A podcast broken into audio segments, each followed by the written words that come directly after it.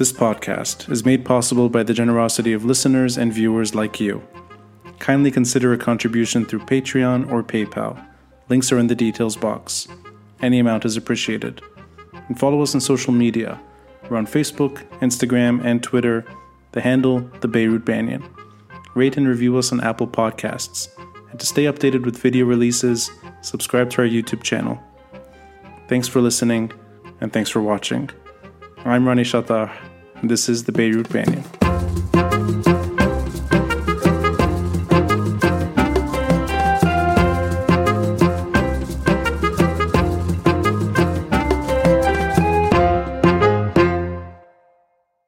It's a special night because it's the first time we do sampling. I think everything's been tested, so no one's going to pass out. I'd like to introduce two friends that I met just 3 weeks ago, who I've now gotten to know really well. Yeah. With MTV and tonight here at Adias, Randy Chartouni and Huda Reza, co-founders of a small enterprise, but something that I'm actually, I think, addicted to suddenly. Poppin' Pollen. Addicted because I've just sampled some of your product and I'm enjoying it. I'm enjoying the after effect. Thank you for the marketing. Yeah, that's sad. So we will share it as we talk about it. And I think because it's a small audience, there'll be a lot to share. Mm-hmm. Each person will have pollen overdose by the end. Hopefully, no allergies. No allergies, no. Let's actually get through the basics first. Just the beekeeping tradition, a general maybe framework of what it's like to be a beekeeper, and maybe a bit about your family tradition. Yeah, so beekeeping is a natural, like you can go to the nature and work with the bees, and you can feed them. You can see how they react to the nature, to the weather, to the climate. You can understand the life, how they work, and how the life should work, and because they are an example of a good enterprise or community. Yeah, they have a very good leadership and. They work with كل شيء مضبوط بيمشوا صح في rules في كل شيء and هن role model of a good community. And you set up a page called Beekeepers Lebanon. Yeah. Which brings beekeepers together to what I guess share insights. Yeah, for awareness and to help more people to get into beekeeping and to know more about bees and the benefits of bees from the product, from beekeeping, from the product to the self gain that a beekeeper can gain from beekeeping. So we'll dance around beekeeping as we discuss, but I'd like to introduce you, Huda. You're a digital marketer. You're a journalist as well, but you're a co-founder of a brand, a product that you're working on together. So maybe your own sort of backstory with regards to nature and maybe why nature brings you two together naturally. No pun intended. Mm-hmm. Growing up, I was raised in Damur, so I was always surrounded by nature, by greenery. And my father, after his retirement, he's also now a full-time agriculturer. We have actually banana plantations in Damur. So I always had this close relation to nature, but I wasn't very much involved up until COVID, when I started spending more time in nature. And when I actually met Randy, our first few dates together, if you want to say, or getaways, were always in nature. We were this united us, like our love for nature, our hope for a greener Lebanon. We were just so tired of being in the city and always wanted to explore greener areas in the country. So we were always. This is like also. A core foundation of our relationship, like our love for nature and for the Daya as well. So you guys have actually been together slightly longer as a couple than when you started Poppin' Pollen. Mm-hmm. And if I understood it right, it's this week that it's a one-year celebration for your product. Happy birthday to Poppin' Pollen. Happy birthday. So maybe this is a nice way to actually introduce the product itself, and then we can get into the benefits of pollen and why you chose pollen in particular. Because I actually got asked this on social media, if this is going to be an episode about honey. And I kept saying no. It's about pollen. Yeah. And yeah, so maybe perfect. And the good news, it still records. Okay, so we can see Lebanon. Yeah. Living in nature. Yeah, with exactly, no electricity. Yeah. So while it's dark and it's still recording, let's actually get out the product itself. Yeah. I think it's was here. It on one of the tables? Oh, there it is. Yeah. Just to understand, this is processed pollen. No, it's not processed. It's not processed. No, it's 100% organic. The bees make it like this. The beekeepers just take it and dry it because it's usually wetter. So what happens is that the bee goes into the flower hunting during spring, for example, or pollination season. Yeah. And pollen is actually like super high in protein and nutrients. So the bees actually eat it. Like it's nutrient for the bees. So the bees collect it like with their, small legs. And then they make it they turn it into a small, very small ball. And so those balls are made by the bees? Yes. Yeah, you're kidding me. That's the shape. Exactly. That's the final product. Can we open it again? The bee is offering you the final product. Yeah, I'd like to see it up close again so that you're not messing around with the pollen. No, that's the bee pollen. But when we extract, when the bees make it, it's a bit more wet because it's the pollen from flowers. Ufio kamena, the saliva of the bees. So beekeepers only dry it. They don't do anything else. So you're literally drying seeds. Not seeds. What are they called? No, it's like a wet powder. Powder, yeah. Oh, I see. But they make it into balls. Yeah, it's fully organic. It's we take it and we offer for the people. It's very... So the hard part is, I guess, organic. Actually getting these one by one. That must be the difficult... Yeah. That's what requires machinery and patience. Yeah. Okay. And actually setting the little trap for the pollen to fall when the bee enters the hive, right? Yeah. So do you guys want more? And as Huda said... Can I take more? Yeah, of course. You will live longer. 15 more minutes. That's an interesting amount of time. How about 15 years extra? Okay, so I'll keep this on the side for now. And every... pollen is from a flower, so you can see the difference of colors. So the blue is from the lavande, the yellow is from other flowers. Like each pop of pollen is unique because each comes from one flower or a mix between many flowers, depending on the bee. So, and I know from MTV, I know that you import Spanish pollen. Yeah. Yes. So the Spanish pollen is diversified pollen. These are flowers from different parts of Spain, I guess. No, it's in the same village of Spain. Oh. But it's white flowers, you know. Oh, okay. So this is from white flowers, but it's from the same field. But in Lebanon as well, we have wildflower pollen, which is also colorful like this. Okay, so let's actually get into the benefits of pollen. When I taste it, and we'll also talk about propolis in a bit. I do get a bit of a boost. Or maybe it's psychological. But I don't think so. No, it's real? Okay, so I do feel better. I do. No, really, I do. The propolis more so. I don't know if that's the alcohol effect, but that could be part of it. But it is definitely something that's sort of a slight boost. What are the exact benefits of pollen? Why do you sell pollen? Go ahead. So... the first effect you see when you take pollen is the small energy boost you get, but it's much more than this. Like taking pollen on the daily, you get to experience the full range of its benefits, which is so pollen is one of the world's superfoods because it has so many vitamins like A, B, C, zinc. It has protein, it has iron. So it's so full of minerals and vitamins that when you take it on the daily, it almost ends your deficiencies. You don't have any nutrient deficiencies anymore. And you have the stable level of energy throughout your whole day because it's a supplement that's completing completing your health, kind of. So it keeps you healthy. It takes away your allergies. It boosts your immunity. So you do feel better. Your skin looks better. Your digestion is better because your overall health is better, and everything is related to the food you eat. Yeah, and cosmetic cream, they use bee pollen. Mm-hmm. What is that?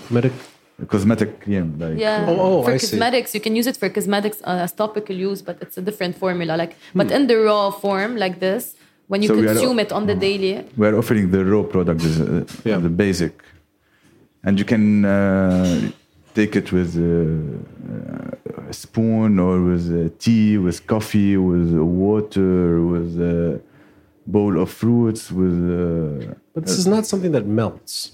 It does. Mm-hmm. We can do it. Yeah, actually, maybe that would be nice to see how it melts. Yeah, it melts. Maybe get a glass of water. So when it melts, it becomes like a bit yellow. So the liquid becomes yellow. Let me show you. We'll get a glass of water to do. So while waiting, it's important to mention that bee products in general, like honey, pollen, they always need to be in lukewarm water, not too hot, because hot water kills the benefits of bee products. So it's important to take it either in hot and lukewarm water or cold with a smoothie. Actually, the best way, if you don't want the raw pollen, is to take it with a smoothie, cold. And why do gym enthusiasts, why do they use pollen? Why is it associated with... It's full of minerals. It's the best supplement to take for your minerals, for your bones, for your after recovery from gym. I will try to... besides the energy part. So it's a post-workout... thing. Post and pre. But actually, we have a friend who's an athlete, and he always takes protein shakes. So he has a bit of digestive issues, if you want, like constipation. So bee pollen actually stopped this. When he added the bee pollen to his shake, he's back to regular. Yeah. Oh yeah, right away. Yeah. Okay. Yeah. It's a bit hard to melt. I think the water is powder. So when you mix it with water, it will go back to its initial basic powder. Okay, so let's assume all of this is correct so far, in that there are advantages to something like pollen. Maybe it boosts your workout activity. Maybe it helps you wind down. It gave me what felt like a soft, joyful feeling around my body. But let's get into maybe why you decided to market it. So are you looking to enter the organic food market? Are you trying to do holistic awareness? Because this is not a standard product. And I know that you sell it mostly in pharmacies. Yeah. So maybe the sector you're trying to enter. Bee pollen is a target for vegetarians at first, so people who don't eat meat, don't consume meat, they have a lack of deficiency in protein and minerals. So bee pollen will adjust your body deficiency. But it's also good for. We're trying to enter basically the health sector. It's a supplement. So in general, whether it's at a pharmacy or at a gym, it's good everywhere. It's like passe-partout. It fits everywhere. It fits whether you're looking to improve your health or to improve your gym performance or to just have a little extra savory taste in your dishes, because it even elevates culinary experiences. Less sugar, more pollen. That's our slogan. Have you found it catching on in other areas? Because you mentioned it several times. You can sprinkle the powder on almost everything, and it melts.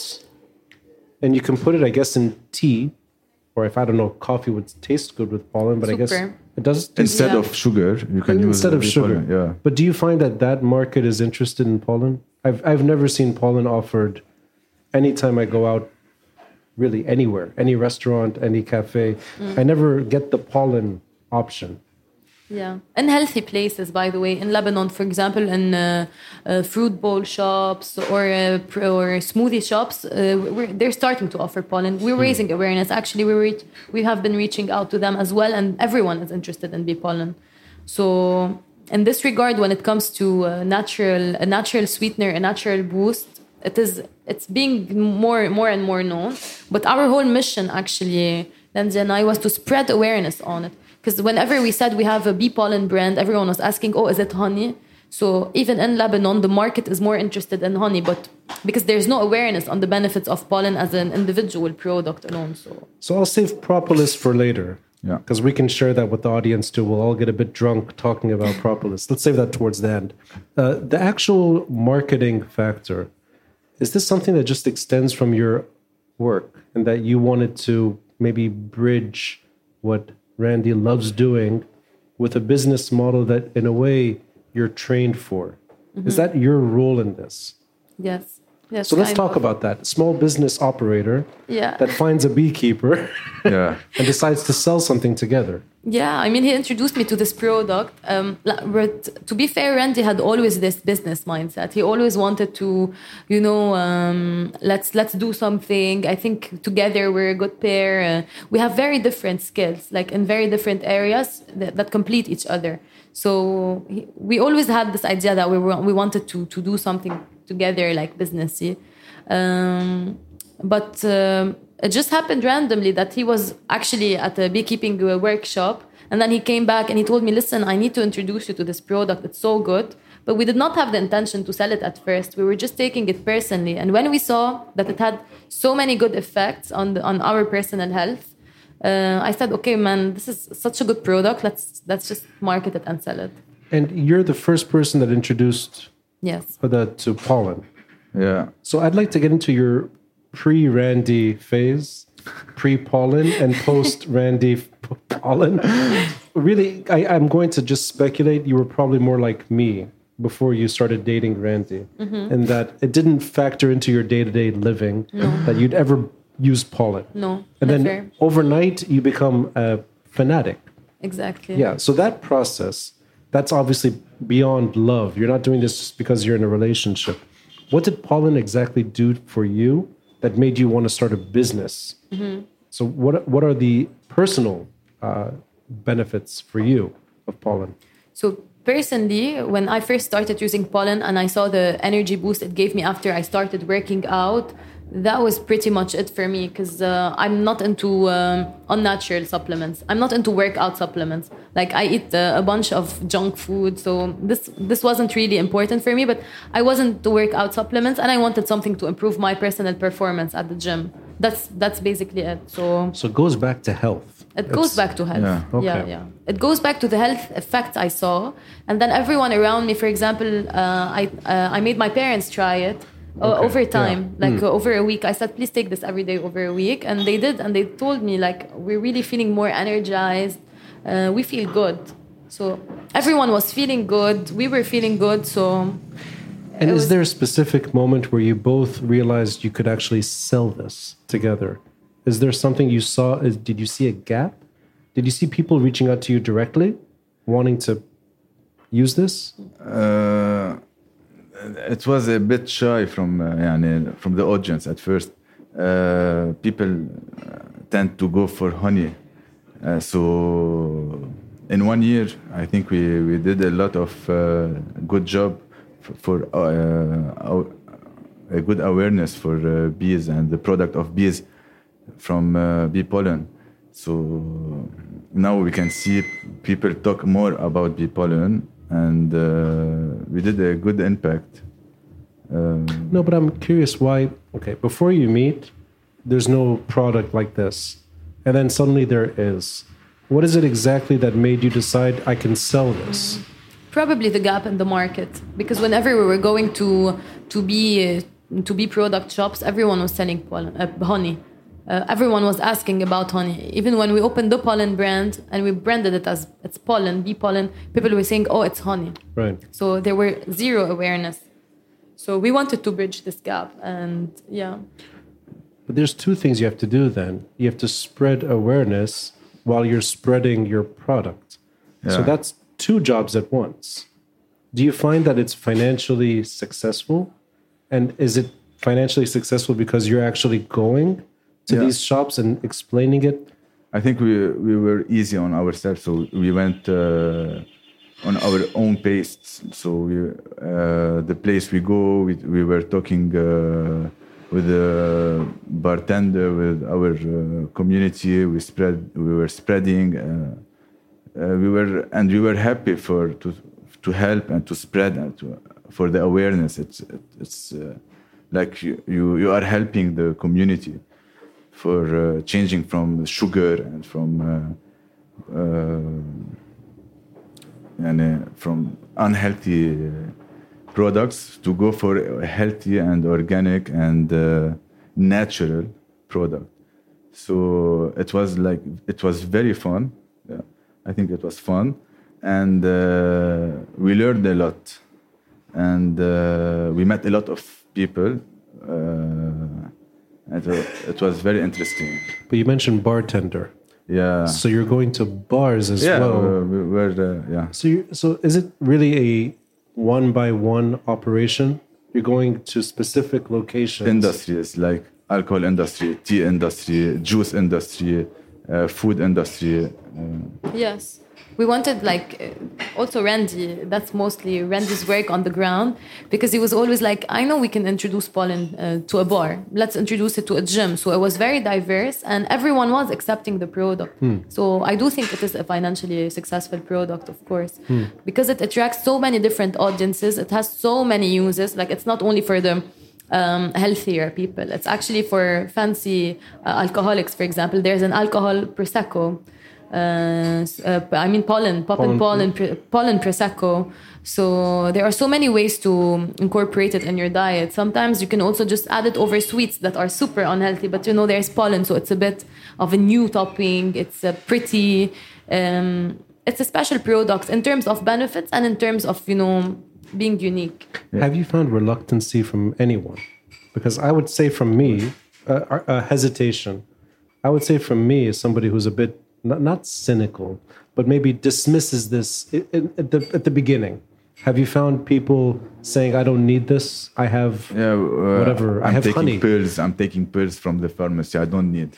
I'm taking protein shake, I don't need. I'm taking minerals, zinc and pills from the pharmacy.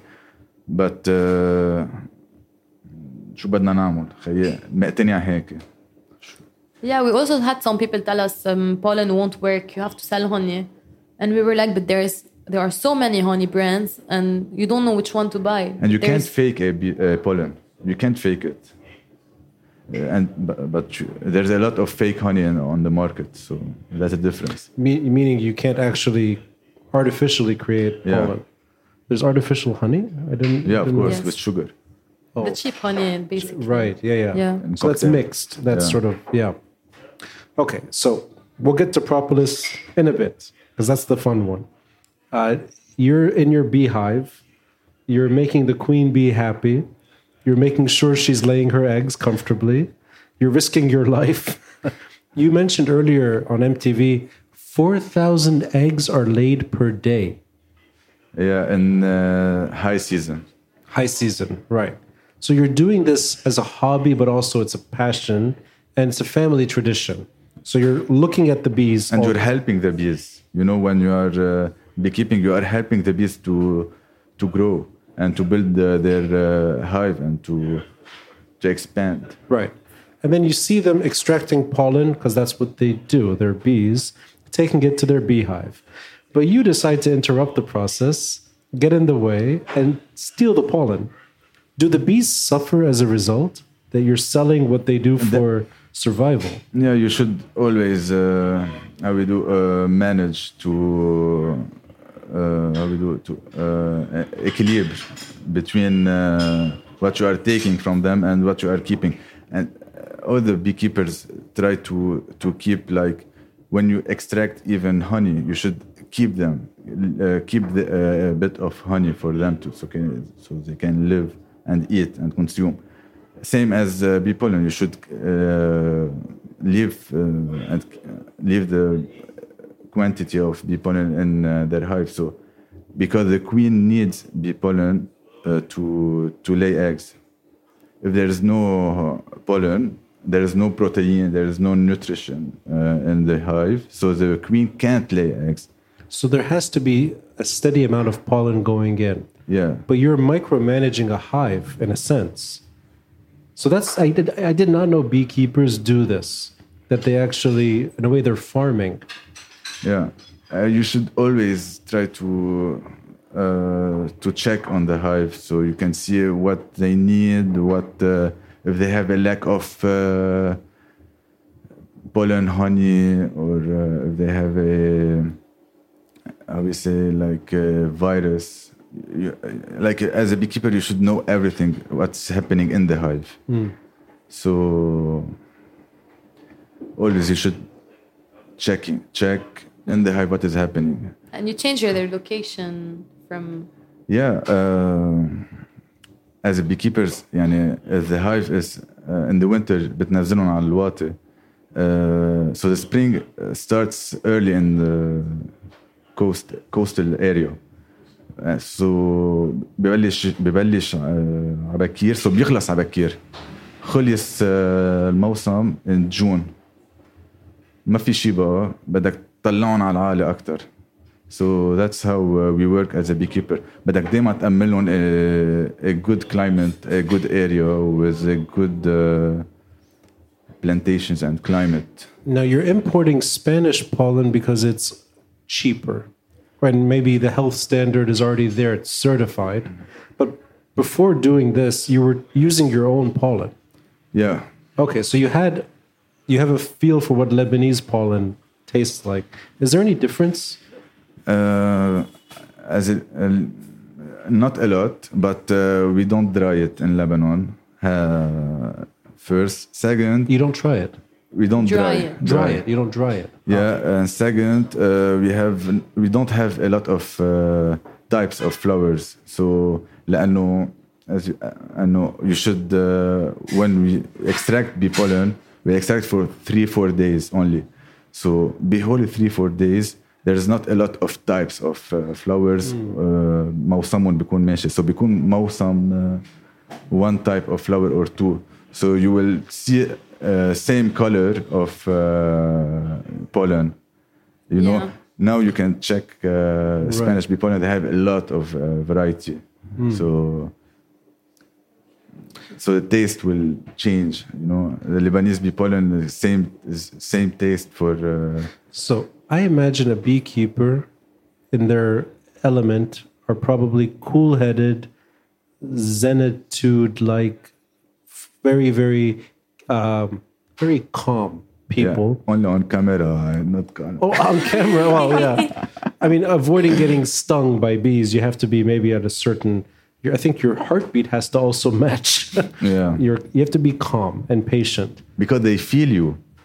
Yeah. So when you are nervous, they feel you are nervous. You can't تحسسهم بشيء أنه you're afraid or you're they feel everything the bees.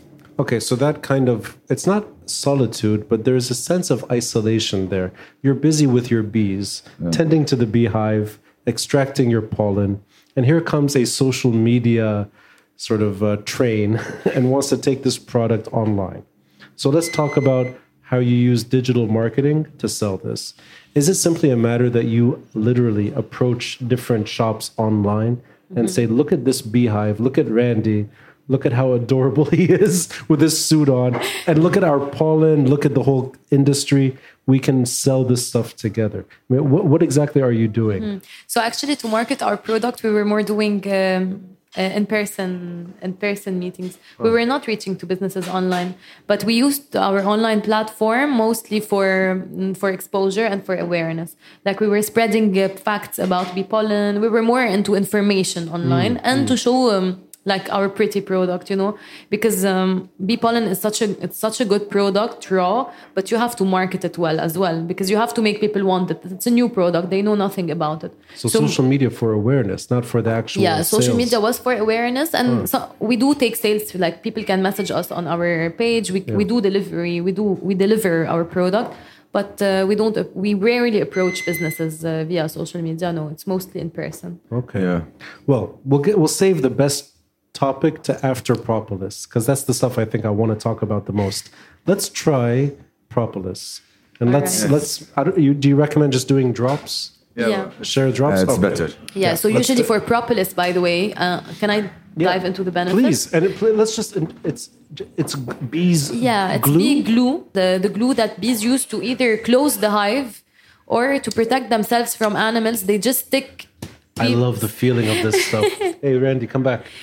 So you need 3 to 5 drops per day. And for example, if you have an allergy or an inflammation or an infection, you can take a cure over 2 weeks. You take at night and in the morning, but only for a limited time, like for 2 weeks, and then you stop for a month. If you want to take it, if you want to consume it daily. Why do you have to stop? So it still has a good effect. So it's still beneficial for you. Why? Because the body just adjusts to it? Yeah, sometimes. So you can either take it also 1 time per week or 2 times per week, I love 3 drops. This is just so amazing. So it clears your throat. And you can take it and just... Yeah, so it can clear your throat. It's good for coughing. It's good for digestion. I think this one is easier to consume. You know, it's drops. Pollen, sometimes it's... sometimes people don't feel like chewing. No, but I get the kick from this. Yeah. So is that really just this alcohol makes it with bee pollen? No. With propolis. Yeah. Is that the difference that I'm feeling, that I'm getting the alcohol boost? Yeah. Look, propolis. It's very known for his specialty. It's very in pharmacies you can. It's easily found. More than pollen. Yeah. No, but I mean, there's a jolt. Yeah. So, can this happen with pollen if you were to liquefy it? No, even if you take it, liquefying pollen. If you were to make it like propolis, in other words, pollen drops. It's gonna be new on the universe.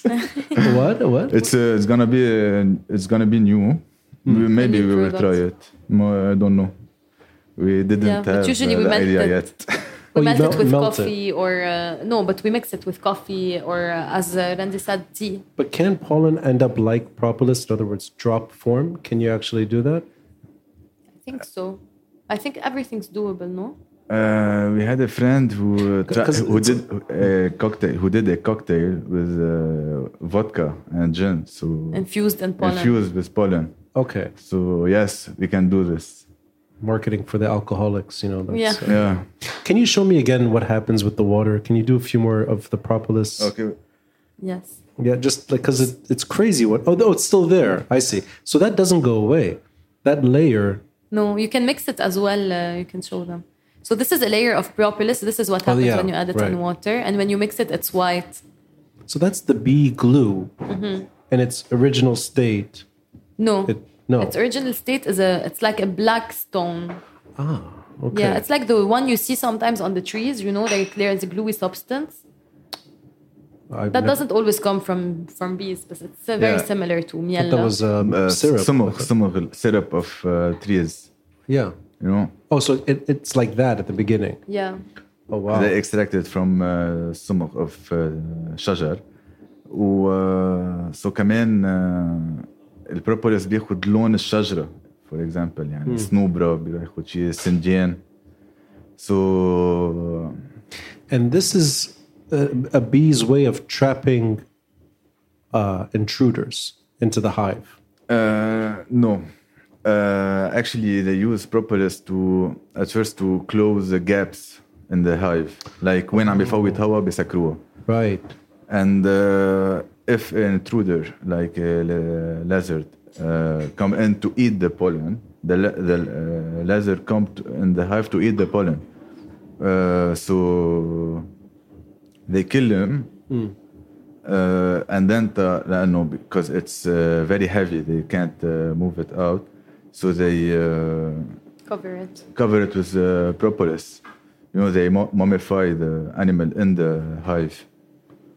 They're brutal inside the hive. Yeah. So you can see, at the end, starting spring, you open the hive and you can see, maybe you can see a lizard like mummified like this, and animals mummified. And the bees are actually, are they eating the lizard or they're just killing it? They only cover. They just cover it. Yeah, they cover the gap, they cover the predators like lizard, the dead tamayafin bil hive. One more question about the hive. Yeah. That queen bee, if it's disturbed, that other queen bee, yes. If it's disturbed, it abandons the hive. Does that happen to beekeepers regularly, that you have dead hives? Yes, it's regular, but we try to fix it ASAP. So what we do, we leave the hive, and automatically they will make another queen. You know? Oh, another queen emerges, but the same hive is used again. Yeah, in 2 weeks they can do another queen. You can check in the hive; you will see a bigger egg. You know, because the queen is bigger, so they form a big house. The hexagon, like the one in the wax. Yeah, بتكون أكبر, you know, and بتكون هيدا هي الqueen. You will see بتكون هي دايما تحت بكعب الفريم, بيكون في بيكونوا بربوا الqueen. So بيزيدوا لها أكتر royal jelly, بيزيدوا أكتر bee pollen, and royal jelly and bee pollen will make the egg grow to become a queen. So the queen is replaceable. Yeah. The hive, you have to keep that safe. So how many hives do you have in your... 30, 40, when you exit, you end the winter, at the end of the winter, some hives die. Yeah, some hives dies. So, Damon, you renew July, June, you know. Wow. 30 queen bees. And that means hundreds of thousands of eggs every single day. Yeah, there's a lot of data, you know. You should know the age of the queen, the age of the hive. Its birthday. Amtin al-birthday taba. And you should write everything. لأنه no way تتذكر. Yeah, of course. So even you can في varroa, you know, the small worms. Yeah. Sometimes they kill the bees. These kill the bees. Yeah. تطلع فوق يعني تكلها جوانحها للبي. What is eating? Varroa. It's a kind of worm that attacks bees and eats its wings. So you have to protect the bees from the cold, from predators, and from also small insects. So how do you do it actually? How do you protect hives from insects? بعد ما في دواء بلبنان منجيب we import دواء من برا هو اسمه فاروا منشوف وين فيه يعني في تجار كتير بيجيبوه. Sorry, medicine for the queen bee? For all the bees to cure from the varroa. The worm. Oh, so it's like it's an anti-worm. Yeah, you should do it twice a year. قبل القطف وبعد القطف. Right. ما لازم يكون في منه بالهوني. ما لازم. It's not good. So speaking of a queen bee, you mentioned you wanted this to go into the episode. We're going to talk about it. Now we are talking. We're going to talk about it. Yeah. Okay, because I know that Huda, you demand that he calls you queen bee in your love life. Is that right? لحالة أجت. So I'm gonna. What? I want to have my pollen while I. What's this rumor, man? No. So you wanted to talk about what it's like to own a small business and actually be with each other. Ha ha ha! Be with each other. To actually date. 42-year-old joke. Yeah. They get worse and worse. That was one of the worst ones so far. Yeah. There will be more to come, I'm sure. Yeah. So you're trying to actually set up a business together. So there's money. Money, I think, can disturb any relationship. Friendship, family, money always gets in the way. You're a young couple. You got together less than 2 years ago. And literally a year ago, you started a business. And now you even have merchandise, which you can give to people, which is quite nice. And you mentioned that there's a lot of stress on not the business, on the romance, on the relationship. Yes. I would never ask guests this stuff, but you wanted to bring it up. So let me sit back, enjoy my pollen, and talk. Tell me what it's like to date each other and sell pollen and, you know, survive, because the economy is terrible.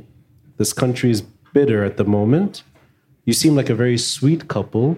You're selling health benefit product, and you seem to be in your element, but there's stress. So talk about it. Randy, you start. You start. Okay, so at first when you opened... And then apologize for everything you just said. At first when we opened the brand... What did William say? Apologize. Oh my God, apologize. Worse. Thanks, William. I think you win. You win worst joke. He said Mahani. Oh, he's worse than me. That's great. Apologize. So the owner of Aaliya's, we have to laugh when he says these things. So good, great joke, William. You know, I learned business in UAG. So I have a relationship. Yeah, okay, wait. So... so good. I learned management, you know. Mm. And Huda, she has a lot of qualities and a lot of knowledge. And how we say, you know... She knows... Skills? Yeah, she has skills. Okay. So, as a boyfriend, بدك تطلع كل شي skills. بتشوف her full potential. So that's how I, when you see how I saw Huda working and giving ideas and structuring. And planning, wow! I felt in love. Saraha, she's a queen. Like I'm a beekeeper, and I work as and I extract the product. So but I know as a farmer, it's difficult to structure your idea and to structure our first issues were, I think that we were both so excited to have this brand. I was, by the way, there are no such thing as, you don't have to say sorry. So I think what was difficult for us, it was not managing money or anything, because Randy comes from a finance background, so he was handling this. I come from more creative, so we did not care about each other's departments. But I think it was hard to keep up with the brand with, the stress of establishing a new relationship, because we had our personal ups and downs. So it wasn't very stable at first to commit to the brand fully while we were dealing with our interpersonal stuff. So we were always... Interpersonal means separate issues or to know each other. Because, and the brand helped us get to know each other because we saw each other's rhythm, temper, when it comes to work, when it comes to managing something. And dealing with people, with clients and getting So after every deal, we were actually having heavy conversations like, Huda, you did this wrong, Randy, you did this wrong. We were criticizing each other a lot. So at first it was a bit difficult to hear this criticism from each other. Yeah. But then we used it, like now after a year, we can say it was very beneficial because now we are on the same wave. But it sounds like you guys already, the way you said it, you have separate skills. So no one is overstepping on each other. Yes, but then when you get with a partner and now you open a brand... Now she's better than me in finance. And you open a brand. And now he gives the creative ideas, for example. Yeah, so we were discovering each other's skills that we didn't know about throughout the brand. So and it was a difficult process at first. I didn't know that. So now you're the creative... Now Randy actually, he was always giving me ideas. I'm managing better than before.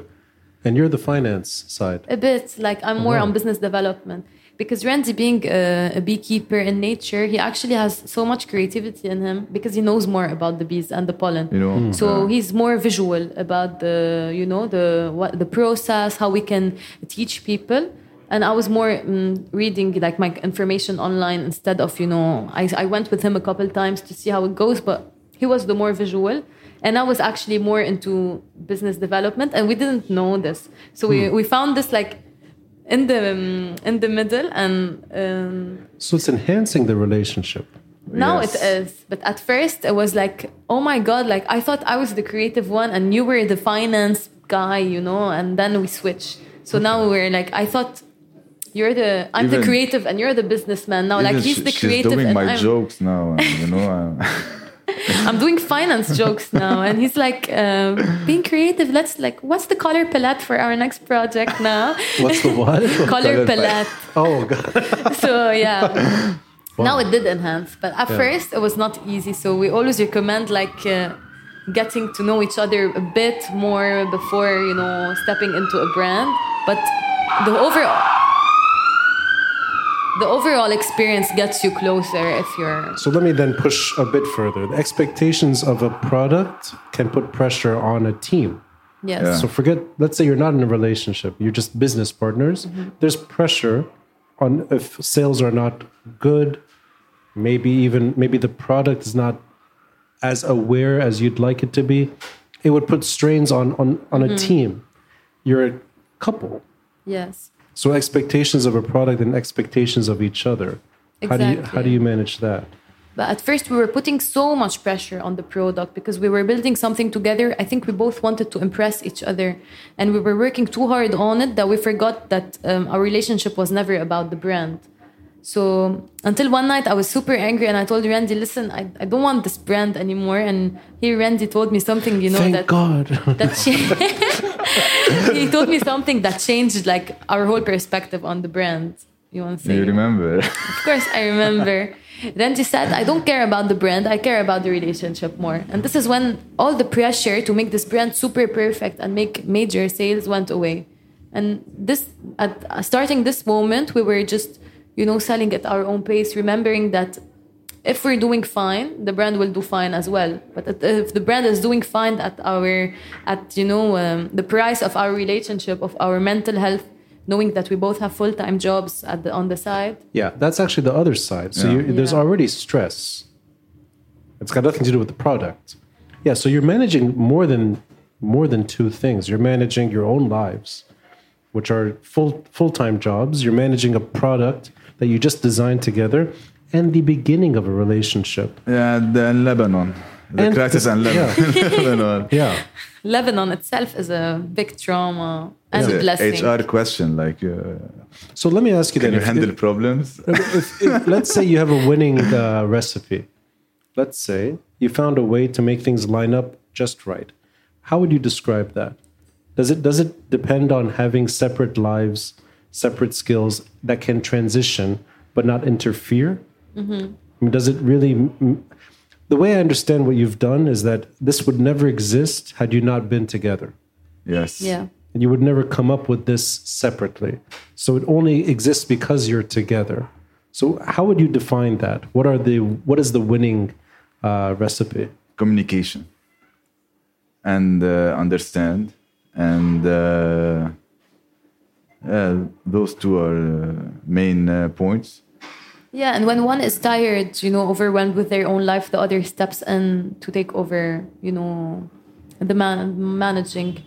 So we both had to learn management skills for this brand and and then after the pressure was gone of you know, the pressure of having to make sales. We started seeing Poppin' Pollen as a way to meet people. You know, we met you through it. We met so many interesting individuals. So for us, it was not like selling a brand anymore. But that's not true.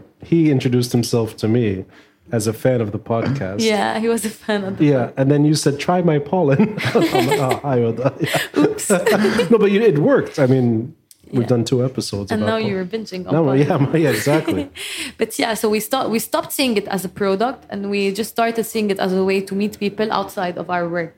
So yes. And we met super interesting individuals. We met yogis. We met gym people. So we met chefs. So we met bartenders. We met all kinds of people in all walks of life, and we never would have met without the product. I know little about the startup scene today. I knew much more about it when the economy was in a better place. You're one of the few examples I've heard of. Something started recently, in particular post-corona. So it's in the darkest chapter. I don't know other examples. They don't come to me right away that you're actually able to start something and keep it growing. So have you met other people in this world that have had similar stories, successful startups? Yeah, you know, when you are in crisis, so people try to find a way to stay in this country and alive. So we met a lot of interesting people, like Dani. For example, we met a friend who makes. We met a friend, for example, who makes organic tea, an organic tea brand, but it's like spiritual tea. It's called Deep Trip. We met so many people who are doing their own. Everyone now in Lebanon seems to be doing their own thing. Like, I'm not sure how their growth is going. Successful startups. Yeah. Do you meet other people that are able to do this now? Because it really depends on having... You need to create a community. Like, we support each other.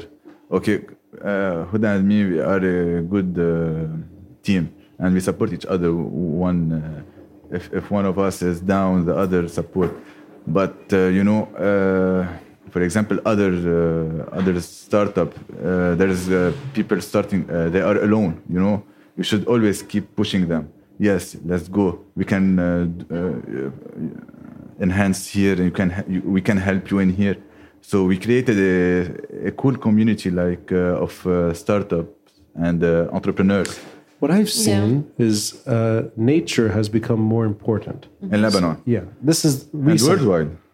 Worldwide, but my limited window really is seeing how people are caring more about nature and about their own individual well-being. So you have people, not to make fun of it, I don't want to be too hard, but yeah, you do have these yoga retreats. I don't personally take them that seriously, but it seems to work for them. Yeah. You have a lot of health-conscious activity. You have a lot of camping, a lot of nature-specific activity. Some of it is business-oriented. Some of it is literally you're renting property to use as a campsite. There's sometimes a financial angle to it. It seems like this would fall better in that community's orbit. Those that are more protective of nature, or maybe have an appreciation. We found ourselves more relaxed and happy in nature. So we chose to go do camps, do hikes, and do activities, outdoor activities. You know, it's we chose. Mm-hmm. So we can. Instead, we can stay in Beirut, in Ashrafieh, and live our life in Ashrafieh, go have a drink every night and wake up, have a coffee. But instead, we chose to live, to choose a more wild life. Yes. And Poppin' Pollen isn't in its essence. It's not a very... We didn't start it for it to be commercial. We really did it for awareness. So it was really to touch people and to introduce them to a product that will actually be beneficial for them, for what it is. Physical and mental health awareness. Yeah. That's what we need as a human. Yeah, and especially as people in Lebanon. Like, I think we needed this. We don't need a brand that will just sell out and be good for a year or two and then die. Like, we needed something sustainable, to encourage people that it's fine if you're finding comfort in nature and not in the typical activities we do as Lebanese people, you know, like party, shop like crazy, eat at fancy restaurants. No, like in more simple things, because it's more accessible to everyone as well. And that's holistic, I guess. That's the word, right? It's both mental and physical. Yeah, but it's more like... it is holistic, but it's also more natural. We wanted it to be a very down-to-earth brand. Very accessible to everyone, and just spread awareness on something that is around us. Like, have you ever not seen a bee? everyone has seen a bee in their life. They're all around us, and we just have to, you know, admire these little creatures and what they do. One more question. Thank you, Queen. The king bee. And I wish there was something called it that doesn't exist. It's the king on the chess set is the least. Maybe Randy's TikTok page, if he opens one. So it's nice to see that you have something that's easy to access. The branding is quite funky. It's user friendly. Even the Propolis, the made in Spain. Is there any intent on making this a Lebanese product? And I don't mean the packaging. I mean the machinery. Actually, finding a way to make it affordable. Yeah, you know, in Lebanon we have all what we need. We can be self-sufficient. Our nature is perfect. We have the best climate. So what we are doing now, the money that we raised, now we are investing in beekeepers and Lebanese beekeepers to help them to get the material. But we still have. We still have a long way. And that means just finding the equipment that can make it cheaper. Yeah, they can make bee pollen more like... They can make high-quality Lebanese bee pollen. Right. This is what we want to do. And to empower beekeepers to also make it. Because for now, honey is more beneficial for them in terms of sales. And they have more experience in removing honey. But there's not much experience in making pollen or in extracting it from the beehives. Yeah, and the difficulty that we are here in Beirut, you know, we need to communicate with the beekeepers that are in the south or in the north or all over the Lebanon. So time constraints because we have. Is there anyone selling Lebanese pollen? Yes, there is Lebanese pollen. Yeah, but not dried. Okay. Or even if it's dried, it's very small quantities. Yeah, very small quantities. Okay, so you're still dependent on importing pollen for larger sales. Yeah, but now we are helping Lebanese beekeepers that they have Lebanese bee pollen.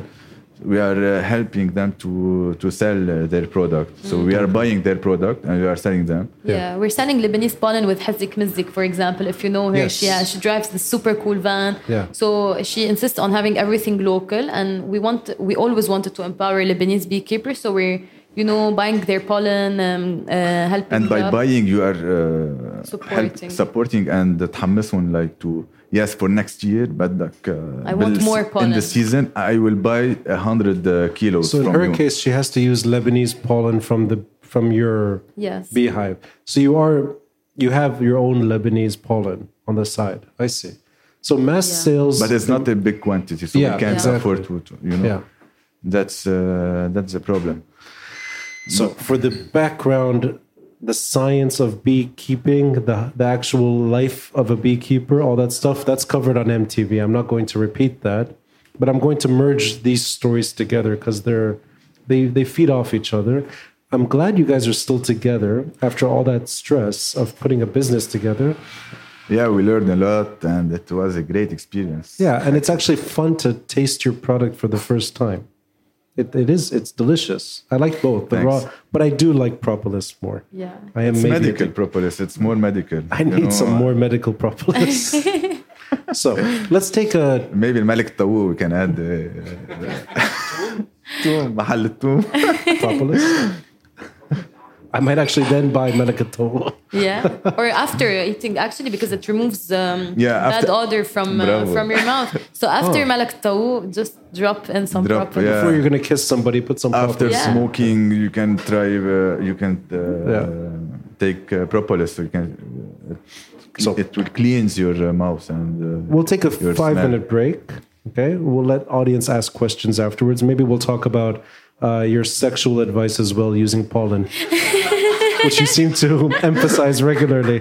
We'll leave that to the Q&A, all right? Oh, yes. No. Thanks, Huda. Thanks, Randy. Thank you, Rani. Thank you. Thank you, thank you.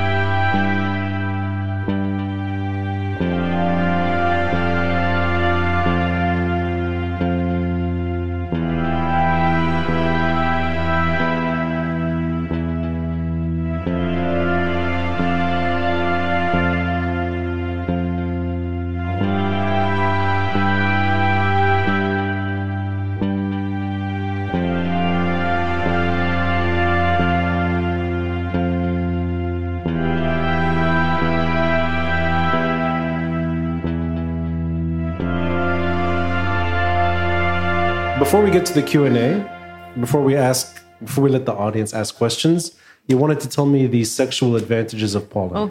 So, Randy, go ahead. Okay. Huda, you're next, by the way. Oh, no. Bee products are known for, No, but can you say it in a way that's very scientific? So... According to many trial and errors and experience, bee products are known for their energize, for giving energize. So you can see our logo is boost your day. It will boost their health and sexual energy. Is he this sexy when you're trying pollen together? Okay, so it has these are what mythical like what is this generations ago? Actually, somebody tested pollen and had a good night. They say that people that for males that ما بيجيبوا أولاد. شو مو تكنيك؟ So bee pollen will help them to have kids. To have kids, yes. Wow, it increases fertility. Yes. I didn't know this, but even for women, and I personally experienced this, that bee pollen also helps you stabilize your cycle. So because your body is getting all the nutrients it needs, you get a more stable cycle as well, like period. And that's scientifically proven? Yeah, no, yes. Like not science. Yeah, I mean there are research on it. Okay. Interesting. We did a lot of research, and by growing our community, we learned from our beekeepers' friends. So a lot of people that they have a lack in sexual activity or performers or fertility. Fertility is a USB pollen, and it worked for them. Yeah. And Gelée Royale, it's royal jelly, by the way. Like when you go to pharmacies, some pharmacies sell something like special honey, which is basically a mix of honey and pollen and royal jelly, and it gives you a massive boost. It's like the nature's Viagra. So royal jelly is the added component. Yeah. Okay, so all of these things are the reason you would take it in the gym too. It's just more energy. Yeah, but royal jelly is very intense. You cannot take it. You cannot consume it on the daily like bee pollen, right? Like royal jelly, I don't know how often it should be consumed.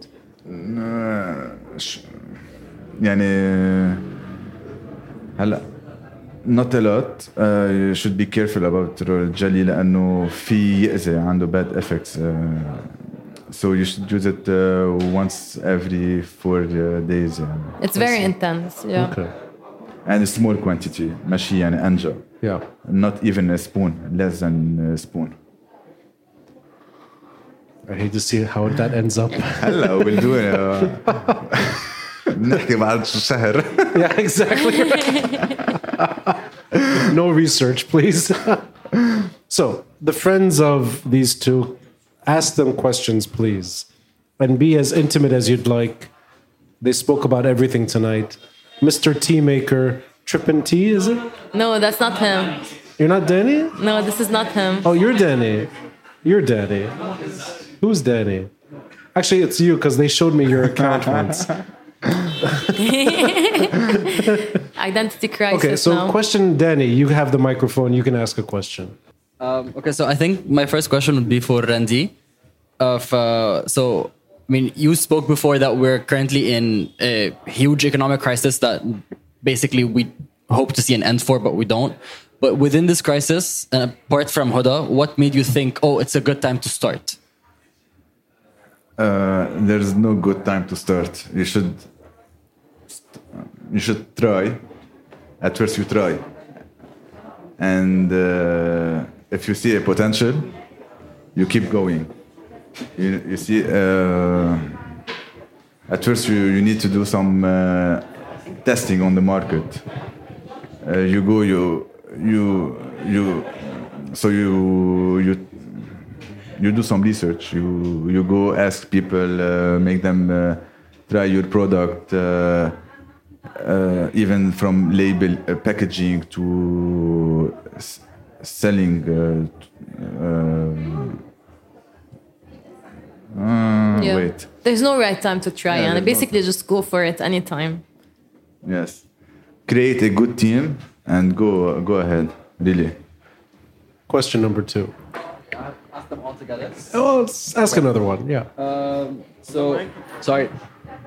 So during one of your talks, you highlighted that pollen has a healthy effect, but then you also said that you can use pollen as a topping for desserts, like unhealthy sugar. So how would you try to market this healthy pollen onto unhealthy sweets and desserts, and like the benefits of it? Mm-hmm. So here comes a different market target. Like we have the market target that is into healthy stuff. They would probably use pollen either as a raw product or mix it with honey, with natural sweeteners, etc., or even in tea. But for example, because we want to make pollen seem accessible, pollen is accessible to everyone, to all markets, to all tastes, healthy or unhealthy. We don't want it to be seen only as a healthy product, only for health fanatics. You know, we want it to be seen as a fun product for everyone. Like you can have it with your alcohol, with your desserts. So this is why we want it, because it is, and we want people to see it as well the way we see it, as a fun product that is just good with everything.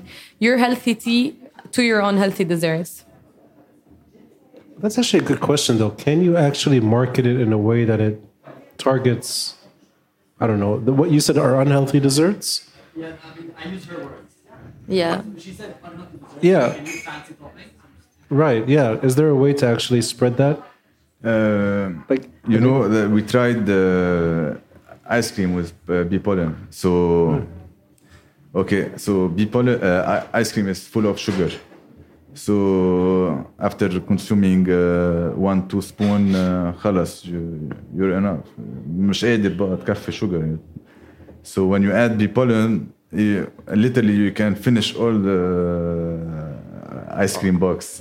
Exactly, and we tried this. So it increases taste because of the texture. So people, for example, why do we consume chips so much? Because they're salty, they're rich in texture. So pollen, for example, can add texture to your desserts, which makes people consume it more. It's vibrant, it's yellow. You know, the best color in marketing is yellow, for example. And so the taste. The taste is sweet as well. And flowery. Mm-hmm. So it's unique, and it's a combination that you cannot make unnaturally. So you have to use the raw product on the desserts for the very special taste of it. Even on chocolate, you can add it on chocolate. Mm-hmm. And because it gives you, for example, a buzz, speaking of unhealthy products like alcohol, for example, some people also use it with alcohol, like pollen Prosecco, because it gives you the mix of the buzz from alcohol and the extra buzz from pollen. So it's like a very unique experience. And when you add bee pollen, you can... decrease the use of sugar in the product, like in alcohol or in the dessert, you know. So you use less sugar anyway. Yeah. We'll save your last 2 questions for later. Samir. Oh, actually, maybe we can go first to... do you think Patrick. You can merge between the social aspect and the commercial aspect in the future, or you have to separate them? The social aspect and the selling aspect. You want to answer that? No, go ahead. Okay, yes, of course. So actually, because Poppin' Pollen started with an idea of raising awareness and empowering beekeepers, it was always Randy's goal. So at Poppin' Pollen, we are aiming to, like, the profit we make, we are not using it for personal purposes. We are actually using it to either empower beekeepers by buying, you know, their stock of pollen, giving them tips. And we are also aiming to buy the drying machine, the pollen drying machine that many beekeepers can use. So we are using our marketing skills and, you know, our trustworthiness on the market to help other beekeepers either sell their products or to empower them with, you know, providing equipment for them. This is our goal. I didn't know you put the money back into the beekeepers. Yeah. Yeah. So we started with a small investment, and now we are reusing the profit.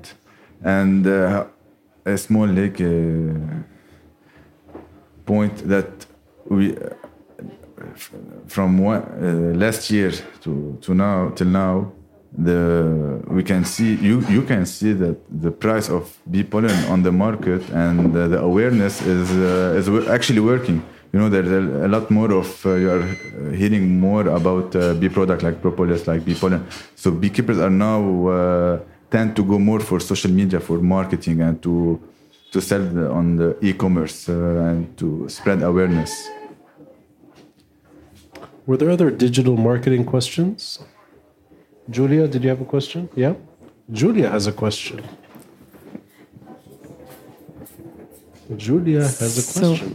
So first of all, how did you start beekeeping? Like, was someone in your family a beekeeper already? Yeah, actually...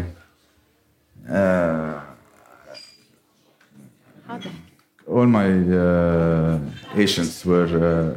we were always having a hive in the house, you know? My dad started from my dad knows all the how to raise a hive, but he never wanted to grow his production, you know. Okay. So since I was a kid, I was going helping my dad and my uncle and all my relatives. So I grow in a community of beekeepers. Okay. And then a second question. So you said that the bees feel when you're nervous. Yeah. So I don't know. I heard. I don't know if it's true that like dogs smell the fear. So is it something similar for bees? How do you see that they feel that they're nervous? Like how do they react when you're nervous? When they feel that you are weak and fear, I think they will feel the adrenaline. I think dogs and animals in general have certain adrenaline receptors when we are nervous. How do you see that? Do they attack you? Yeah, they will attack you, and you will. And if you don't confront them, they will come bite you very easily. How do you confront them? Like you stay calm? You stay calm, you use the good material like we use, I would say, matkhane. Paper? Like something that's... we smoke. We light up a small zatar and aromatic plants. So they can smell good vibes, and so that's it. Even I was into zookeepers to learn more about animals. So all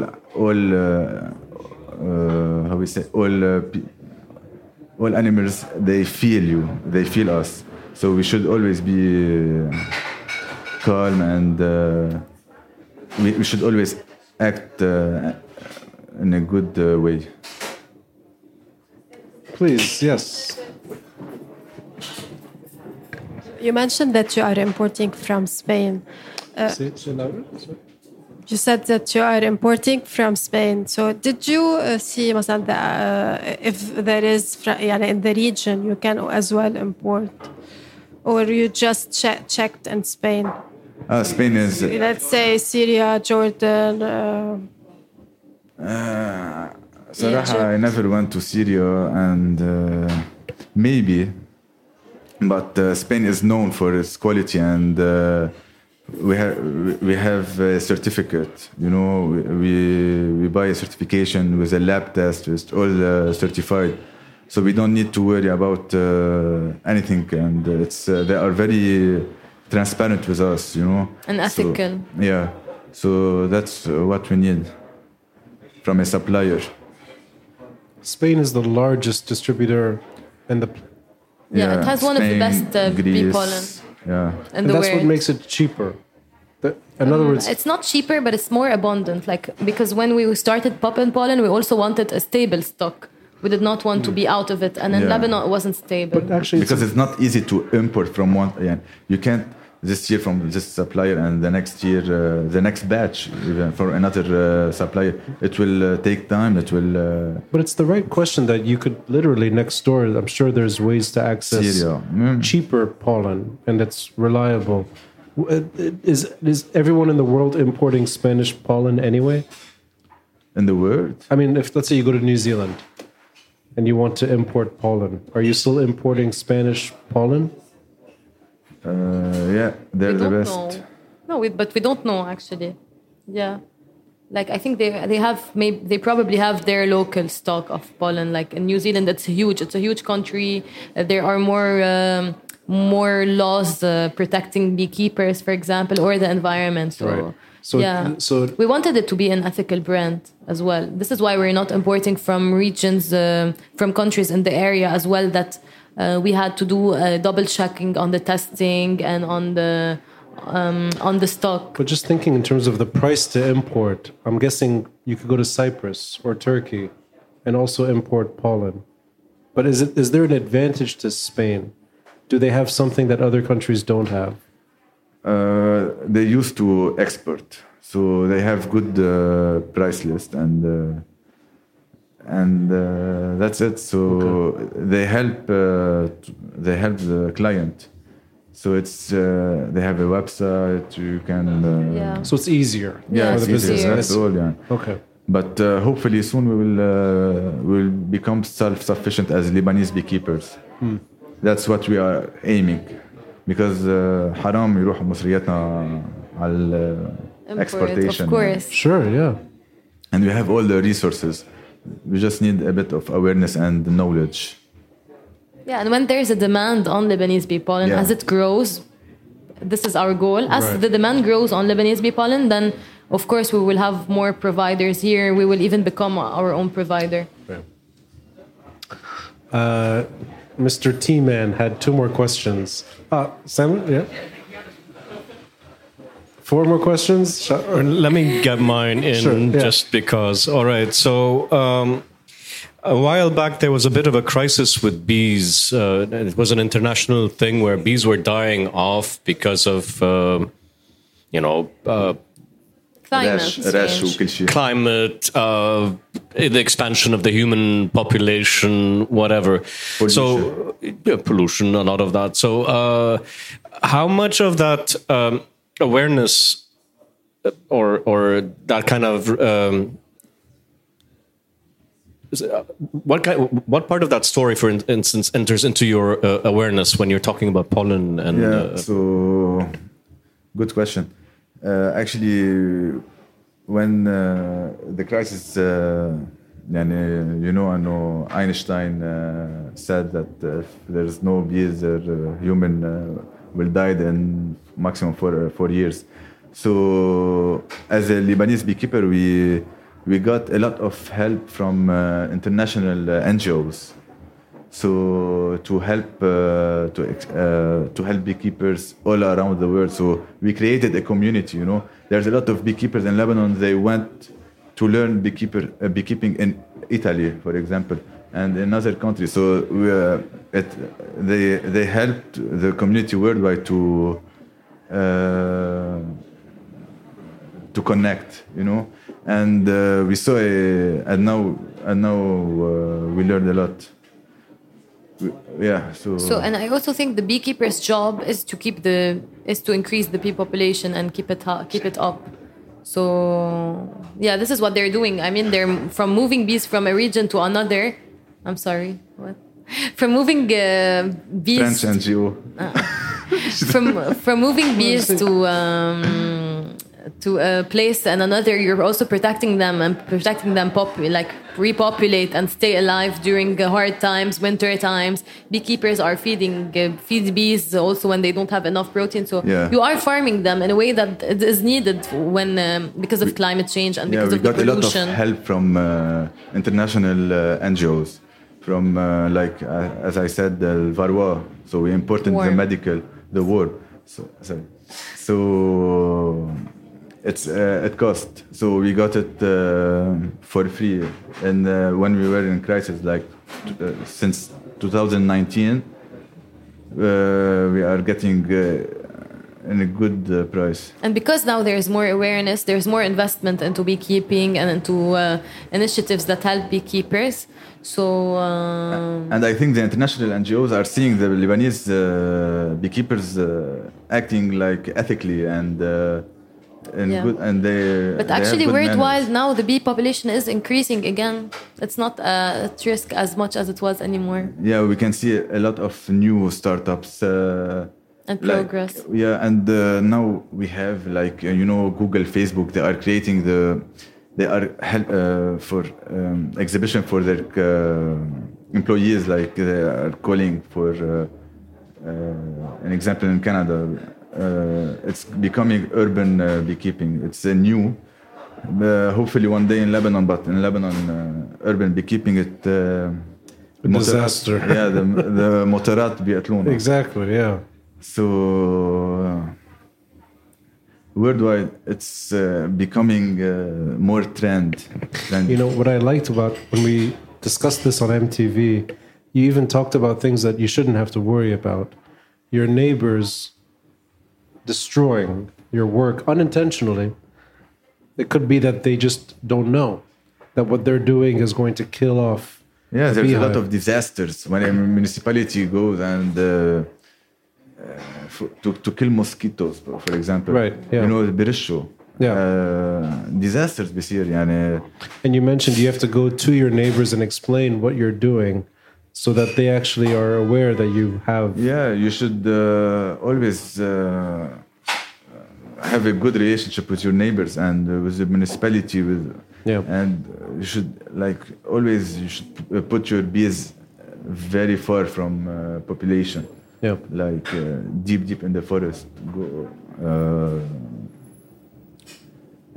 That's it. Just a follow-up question, very quick. What is the problem of the bees dying off? Why is this such an issue? And this is for the audience's benefit. Main issue is pollination. Pollination. Yeah. المشكلة هي الرش. I know, what are the effects of less bee population? You mean, of less bee population? Haram, but less of bee product, less of honey.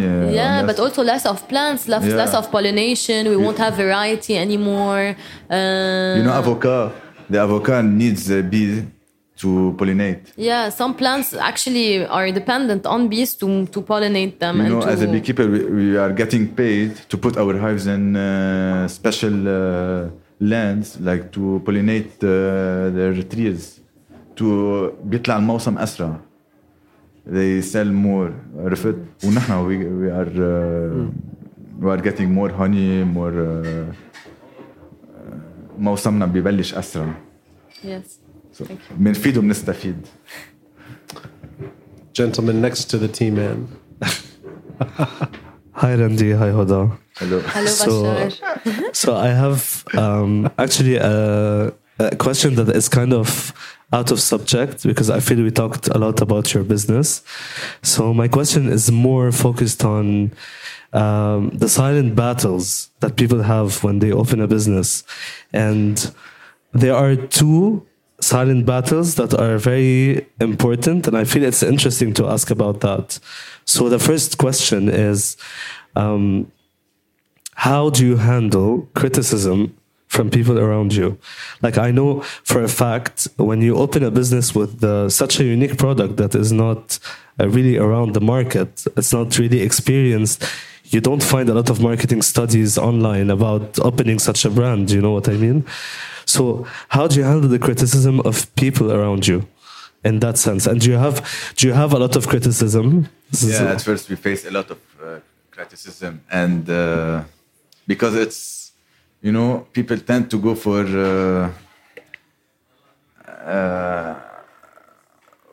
how we say, for commercial products, honey. And theft? No, I know. طلعوا مصاري أسرع, so by real estate, by big, I know, unethical or to be working on ethical organic product like you should, you will grow bit by bit, brick by brick. You will face a lot of problems, but you will. You should surround yourself with this community.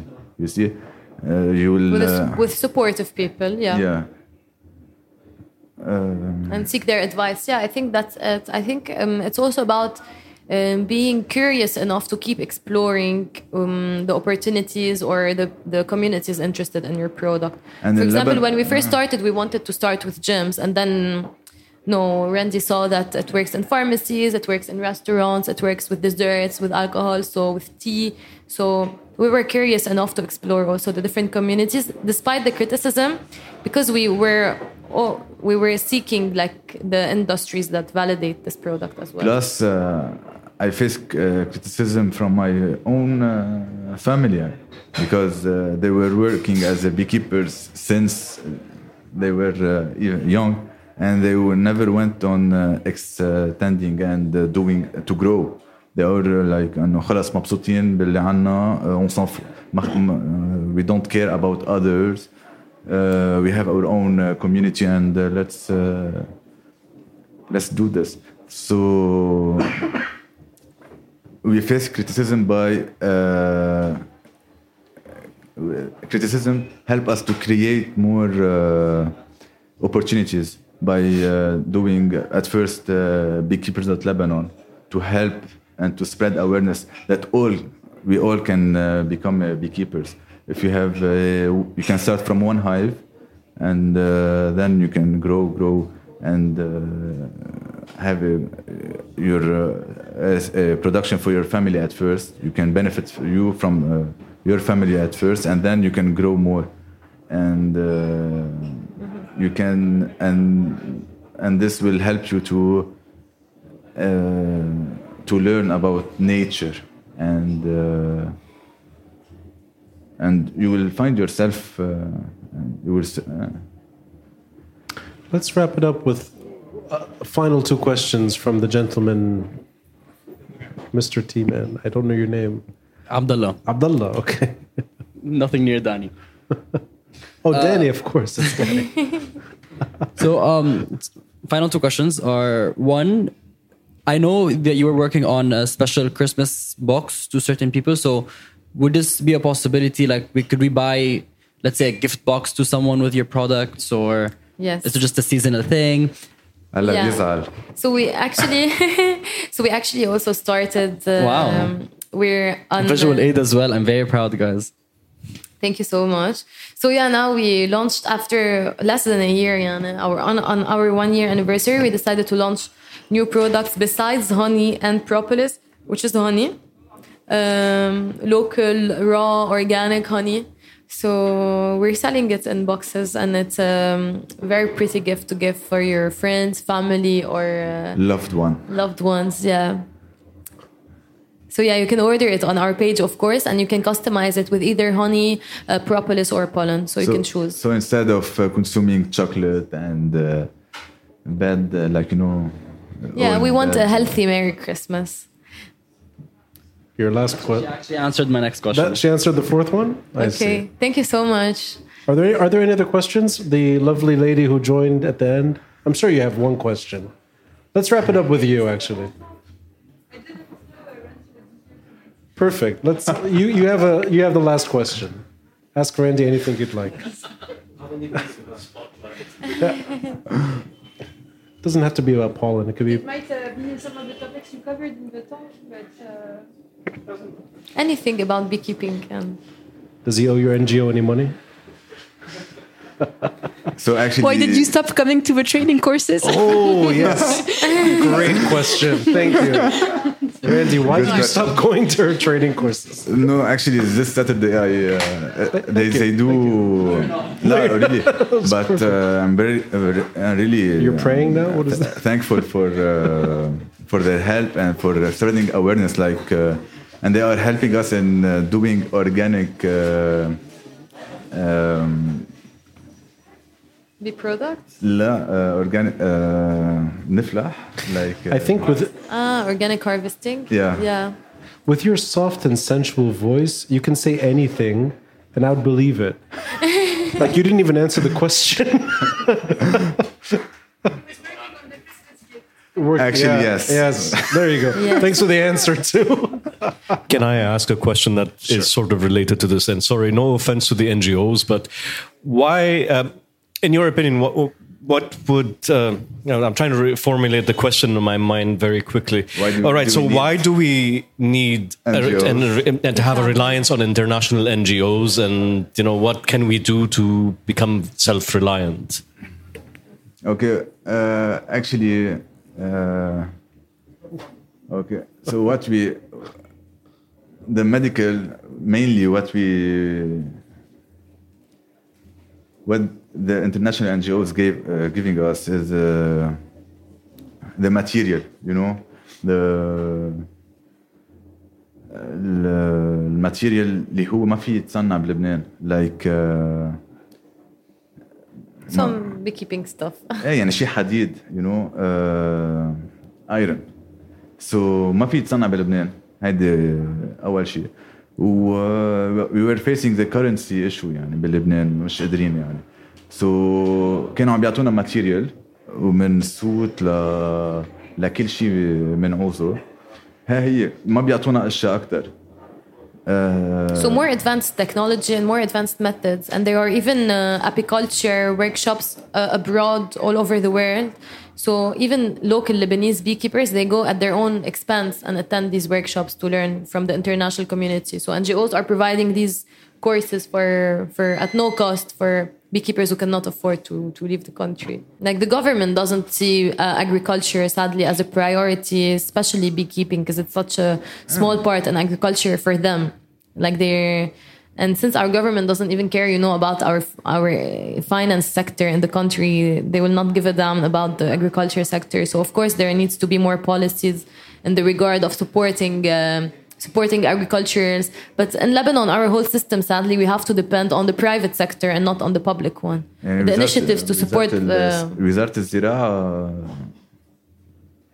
ما عم بتذكر أمتين ساعدتنا حتى كبيكيبرز ولا عنا لجنة.